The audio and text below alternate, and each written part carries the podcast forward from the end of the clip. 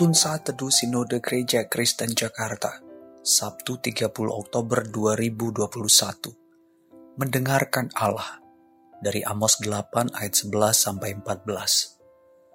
Sesungguhnya waktu akan datang, demikianlah firman Tuhan Allah.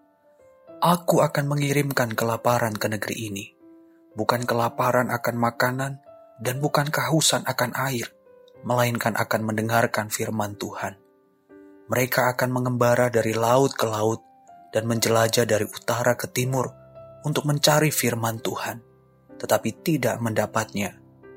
Pada hari itu akan rebah lesu anak-anak darah yang cantik dan anak-anak teruna karena haus. Mereka yang bersumpah demi Asima, Dewi Samaria, dan yang berkata, Demi Allahmu yang hidup Haidan, serta demi Dewa kekasihmu yang hidup Hai Berseba, mereka itu akan rebah dan tidak akan bangkit-bangkit lagi. William Gurnall, seorang hamba Tuhan Puritan menulis, Allah berbicara kepada manusia berdosa melalui para utusannya. Mereka melaksanakan tugas dari Allah dan perkataan, nasihat, peringatan, serta teguran mereka datang dari Allah. Tatkala orang berdosa menolak firman yang dibawa oleh para hamba Allah di dalam namanya, sesungguhnya mereka sedang melawan Roh Kudus. Allah akan mengingatkan ulang upayanya dan kekurang ajaran penolakan mereka. Saudara, bangsa Israel telah menolak Allah berkali-kali. Mereka tidak mau untuk mendengarkan nasihat, peringatan, teguran Allah. Mereka pun menolak Nabi Amos karena dengan lantang menyuarakan firman Allah.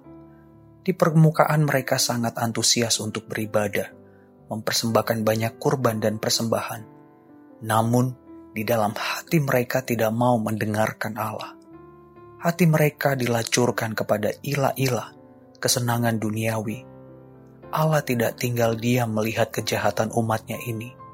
Waktu Tuhan akan datang untuk menimpakan kelaparan dan kehausan akan firman-Nya di dalam diri mereka, termasuk generasi muda mereka, yaitu para pemuda-pemudinya. Apakah ini berbicara pertobatan mereka? Tidak sama sekali. Mereka merasakan perasaan lapar dan haus ini karena tidak ada lagi kekuatan dari dalam diri mereka.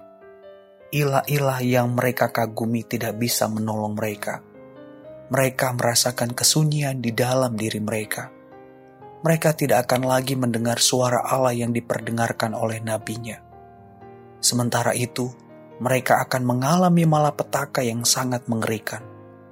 Dalam kondisi itu, mereka merasa sangat memerlukan kebenaran firman Allah, namun hanya untuk kepentingan diri mereka sendiri, yaitu bebas dari malapetaka, namun bukan untuk berbalik kepada Allah. Mereka hanya mau memanipulasi Allah, namun hati mereka tetap mencintai dosa-dosanya. Allah menyampaikan fakta yang mengerikan bahwa mereka akan mati untuk selama-lamanya. Saudara, peringatan keras Allah kepada bangsa Israel juga menjadi peringatan kepada kita. Jangan sampai kita menolak Allah dan kebenaran firman-Nya yang hingga saat ini masih diperdengarkannya kepada kita melalui para hambanya. Jangan sampai menunggu kita diserahkan Allah untuk terus menikmati keinginan kita yang berdosa – itu merupakan keadaan yang paling mengerikan, seperti merasakan neraka di dalam dunia ini. Jangan kita memanipulasi perasaan lapar dan haus akan kebenaran firman Allah hanya karena takut pada malapetaka, penderitaan dalam dunia ini, namun sebenarnya tidak sungguh-sungguh mau berbalik kepadanya dan meninggalkan dosa-dosa kita. Jangan sampai kita membiarkan generasi penerus kita terlena pada kenikmatan dosa-dosanya itu sangat membahayakan jiwa mereka.